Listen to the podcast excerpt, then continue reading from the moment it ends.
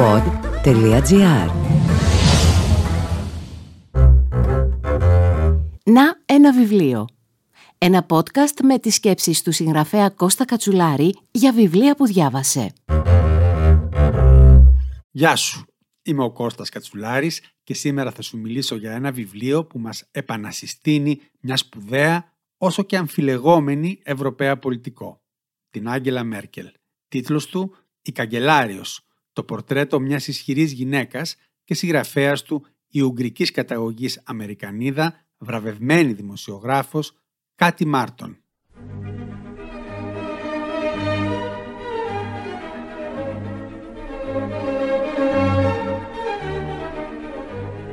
Για τους περισσότερους από εμάς τους Έλληνες, στο άκουσμα του ονόματος της Μέρκελ, η συνειρμή δεν είναι ευχάριστη.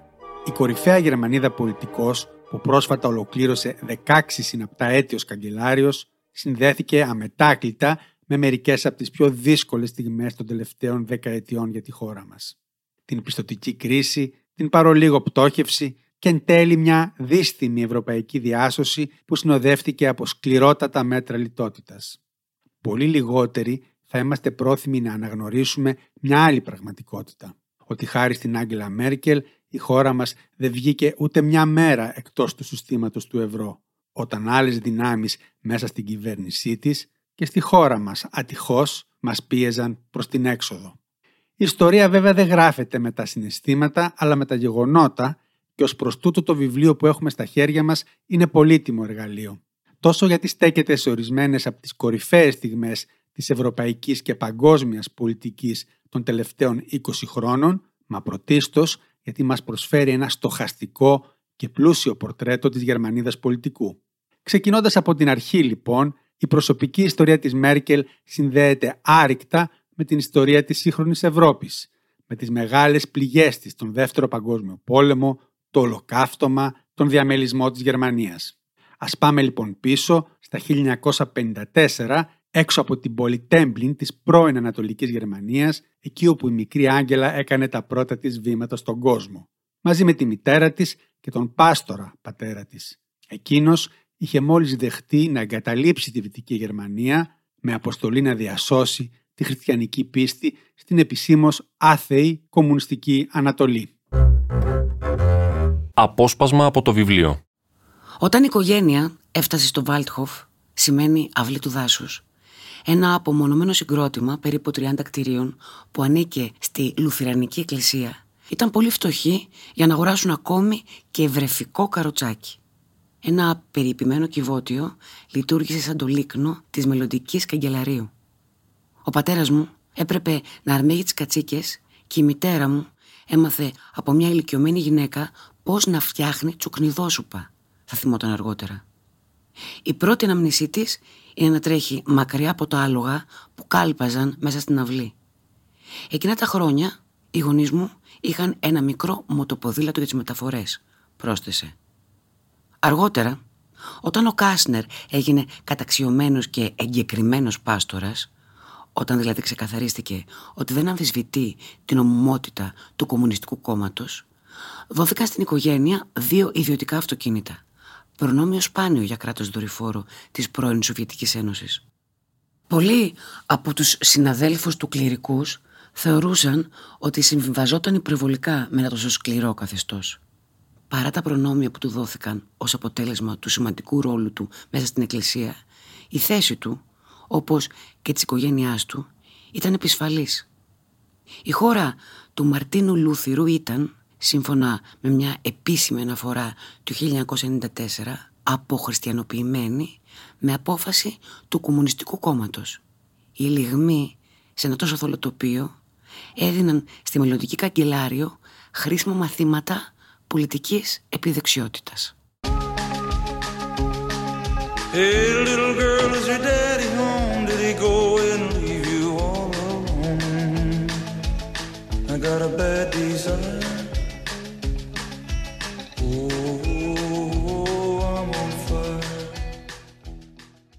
Έτσι ήταν. Η κόρη του Πάστορα, όπως την αποκαλούσαν για πολλά χρόνια και όπως αποκαλούσε και η ίδια τον εαυτό της, καθορίστηκε από τη ζωή της στην κομμουνιστική Ανατολική Γερμανία όσο και από τους γονείς της. Ο πατέρας της, με αδιευκρίνιστο παρελθόν ως στρατιώτης του Τρίτου Ράιχ, συμβιβάστηκε πλήρως με το ανελεύθερο αστυνομικό κράτος της λαοκρατικής δημοκρατίας της Γερμανίας, όπως λεγόταν τότε, είτε από ανάγκη, είτε από πεποίθηση, είτε από συνδυασμό των δύο. Η αποστολή του ως ιερέα ήταν για εκείνον απόλυτη προτεραιότητα. Κάτι που δεν έκρυψε ποτέ από τη γυναίκα του, που τον αποδεχόταν πλήρως, ούτε από τα τρία παιδιά του, που τους έλειμπε ο μπαμπάς τους. Ω κοριτσάκι, η Άγγελα θυμάται να ξεροσταλιάζει με τις ώρες έξω από το σπίτι τους, περιμένοντας να επιστρέψει ο πατέρας τους. Όταν πλέον μεγάλωσε και γνώρισε στο πετσί της τη φύση του ολοκληρωτικού καθεστώτος στο οποίο ζούσαν, το χάσμα ανάμεσα σε εκείνη και τον πατέρα της μεγάλωσε κι άλλο. Και μάλλον δεν έκλεισε ποτέ. Χρόνια μετά, όταν για να γίνει αρχηγός του κόμματος των χριστιανοδημοκρατών χρειάστηκε να διαπράξει τη συμβολική πατροκτονία του μεντορά της Χέλμουλτ Κόλ, η Άγγελα δεν δίστασε ούτε στιγμή. Ήξερε τι ακριβώς έπρεπε να κάνει. Η Άγγελα Μέρκελ ήταν τώρα πια σημαίνουσα προσωπικότητα στην ιεραρχία του Τσεντεού και ως πρώην υπουργό και μέλος του Κοινοβουλίου αρκετά γνωστή πολιτικός. Αλλά τόσο το κόμμα όσο και η Γερμανία θα μάθαιναν σύντομα ότι δεν ήταν ακριβώς το κορίτσι που πολλοί θεωρούσαν. Στις 2 Δεκεμβρίου οι Γερμανοί διάβαζαν στο βασικό τίτλο της Frankfurten Allgemeine Zeitung ότι οι ενέργειες του Κολ έχουν πλήξει το κόμμα με την υπογραφή Άγγελα Μέρκελ. Ένας άλλος τίτλος θα μπορούσε να είναι «Ο βασιλιάς πέθανε. Ζήτω η βασίλισσα». Το άρθρο ήταν σοκαριστικό για τον πρώην μεντορά τη, τον πιθανότερο διάδοχό του, ο Wolfgang Schäuble, αλλά και για το σύνολο της γερμανικής πολιτικής τάξης. Αποκαλώντας το σκάνδαλο τραγωδία, η Μέρκελ έκανε σαφές ότι η αφοσίωσή της δεν αφορούσε έναν άνθρωπο, αλλά το μέλλον του κόμματος. Η εποχή του Προέδρου Κολ έχει τελειώσει οριστικά, σχολίαζε το άρθρο. Υπονοούσε επίσης, αρκετά το τολμηρά, ότι έκανε χάρη στον Κολ που τον απάλασε από το βάρος εξουσίας σε τέτοια ηλικία. Το κόμμα πρέπει να προχωρήσει μόνο του. Πρέπει να αντιμετωπίσει τους πολιτικούς αντιπάλους χωρίς το βετεράνο του. Κανένας άλλος στο κόμμα δεν είχε το θάρρος να παρακάψει το βετεράνο για να διασώσει τους χριστιανοδημοκράτες. Η συμπεριφορά του Κολ θύμιζε Δαβίδ και Γολιάθ. Σαν έλεγε πώς τολμά αυτό το χαμίνο πέτρες θυμάται ο Φόλκερ Σλέντροφ. Όταν η Μέρκελ ρωτήθηκε εάν φοβόταν που τα έβαζε με μια τόσο επιβλητική προσωπικότητα, απάντησε με προσποιητή αδυναμία κατανόησης. Γιατί να το φοβάμαι; Δουλέψαμε μαζί 8 χρόνια. Το μήνυμά της ήταν «Δεν υπάρχουν γίγαντες ανάμεσά μας. Μόνο πολιτικοί».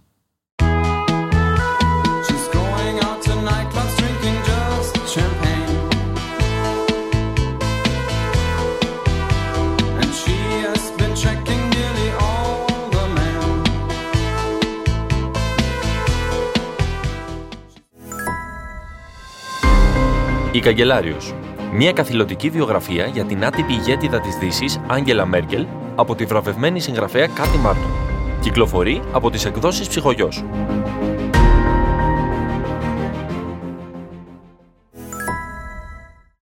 Από τις κορυφαίες στιγμές στην καριέρα της Άγγελα Μέρκελ, για την οποία πλήρωσε σημαντικό πολιτικό κόστος, κάνοντας όμως το σωστό, ήταν η απόφασή της το 2015 να ανοίξει τα σύνορα της Γερμανίας στους πρόσφυγες.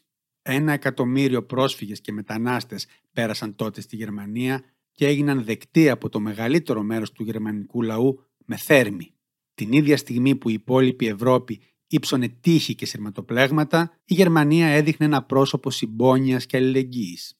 Ήταν άραγε μια προσπάθεια της Μέρκελ να βγάλει από πάνω της τη ρετσινιά της σκληρόκαρδης και στενόμυαλης ηγέτιδας της Ευρώπης που δεν αντιμετώπισε όσο γρήγορα και αποφασιστικά έπρεπε την κρίση χρέους λίγα χρόνια πριν. Η εικόνα της άτινκτης Γερμανίας που υπαγορεύει στις χώρες του Νότου σκληρά μνημόνια ήταν ακόμη νοπή. Μεταξύ αυτών η Ελλάδα είχε πληρώσει το μεγαλύτερο τίμημα. Η συμφωνία έκλεισε, αλλά είχε το τίμημά της. Όταν ο επικεφαλής της κοινοβουλευτικής ομάδας της Χριστιανοδημοκρατικής Ένωσης, Φόλκελ Κάουντερ, δήλωσε πως τώρα Όλη η Ευρώπη μιλάει γερμανικά, μια υπενθύμηση γεμάτη περηφάνεια για το ρόλο της Γερμανίας στη διάσωση του ευρώ, η Μέρκελ έκανε ένα μορφασμό. Η εικόνα της Γερμανίας που υπαγορεύει στην Ευρώπη τι να κάνει ήταν ένας από τους εφιάλτες της. Αλλά εν μέρη οφειλόταν στην ίδια. Κέρδιζε χρόνο ενώ εκατομμύρια ανθρώπων υπέφεραν και άργησαν εκτιμήσει τις ανθρώπινες θυσίες της παγκόσμιας ύφεσης. Έχασε τον πόλεμο των δημοσίων σχέσεων.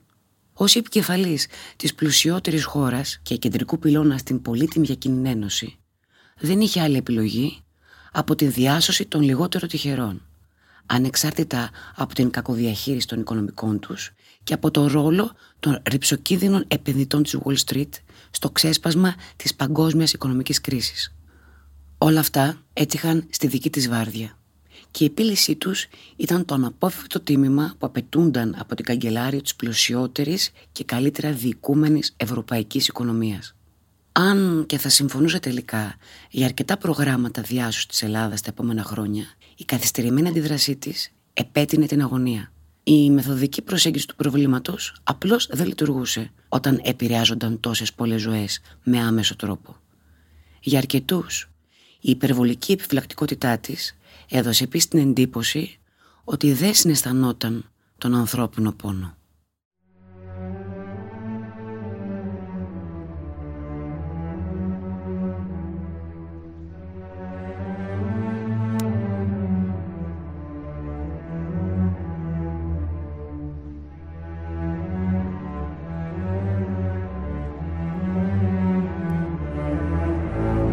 Πέρα όμως από τις αποχρώσεις, πέρα από ιδεολογικές ή άλλες φορτίσεις, η ανάδυση της Άγγελα Μέρκελ στην εξουσία στη Γερμανία και η παραμονή της σε αυτήν για τρεις τετραετίες είναι μια μοναδική ιστορία. Η κόρη του Πάστορα, χωρίς δύναμη ή πλούτο άλλο από το μυαλό της και τη θέλησή της να κάνει πράγματα, πέτυχε να διακριθεί μέσα στο απόλυτα ανδροκρατικό περιβάλλον του Χριστιανοδημοκρατικού κόμματος και να σταθεί με ακαιρεότητα και θάρρος απέναντι σε μάτσο ηγέτες όπως ο Πούτιν και ο Τραμπ, δίνοντάς τους σε κάποιες περιπτώσεις και τσουχτερά μαθήματα διπλωματικής ευστροφίας. Ο τρόπος της να πολιτεύεται ως ήρεμη δύναμη, βασισμένη στην αναζήτηση συνενέσεων, συχνά με επίπονο και επίμονο διάλογο, άφησε το στίγμα της στη γερμανική και στη διεθνή πολιτική σκηνή. Παρότι συντηρητική από πολλές απόψεις και όχι πάντα ευχάριστη, τελικά υπήρξε μια αντί-Θάτσερ, δείχνοντας ότι μπορεί κανείς να ασκεί εξουσία προβάλλοντας μετριοπάθεια μαζί με την ισχύ, με το βλέμμα στα αποτελέσματα, προτάσσοντας τη διπλωματία αντί των όπλων, αποφεύγοντας τους θεατρινισμούς και τις άσκοπες ρητορίες. Η πληρέστατη και καλά ντοκουμενταρισμένη βιογραφία της Κάτι Μάρτον μας γνωρίζει μια διαφορετική γυναίκα και πολιτικό, φωτίζοντας και σημαντικές στιγμές της σύγχρονης ευρωπαϊκής ιστορίας. Το βιβλίο «Η Καγκελάριος», το πορτρέτο μιας ισχυρής γυναίκας, κυκλοφορεί στη χώρα μας από τις εκδόσεις «Ψυχογιός» σε μετάφραση του δημοσιογράφου Δημήτρη Δουλγερίδη.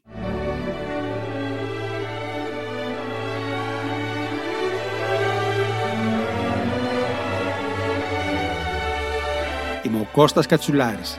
Μέχρι το επόμενο podcast, να ένα βιβλίο.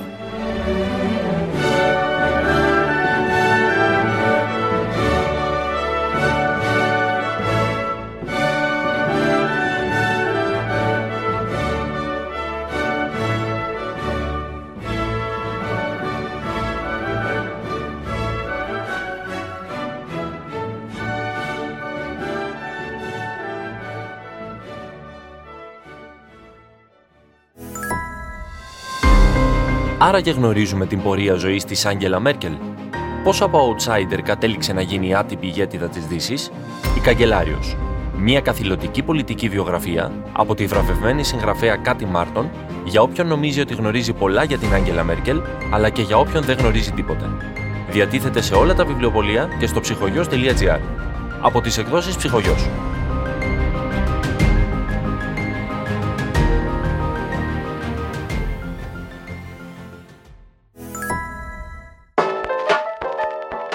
Αποσπάσματα από το βιβλίο της Κάτι Μάρτον, «Η Καγκελάριος», διάβασε η ηθοποιός Γογό Μπρέμπου. Παρουσίαση επιμέλεια Κώστας Κατσουλάρης. Παραγωγή Ελεάνα Παπαδοκοστάκη. Ηχοληψία μοντάζ Γιώργος Βαβανός. Αναζητήστε τα podcast που σας ενδιαφέρουν στο pod.gr, Spotify, Apple Podcast, Google Podcast και σε όποια άλλη εφαρμογή ακούτε podcast από το κινητό σας. Αν θέλετε να διαβάσετε το podcast «Να ένα βιβλίο», αναζητήστε το στην ηλεκτρονική έκδοση του περιοδικού Αθηνόραμα.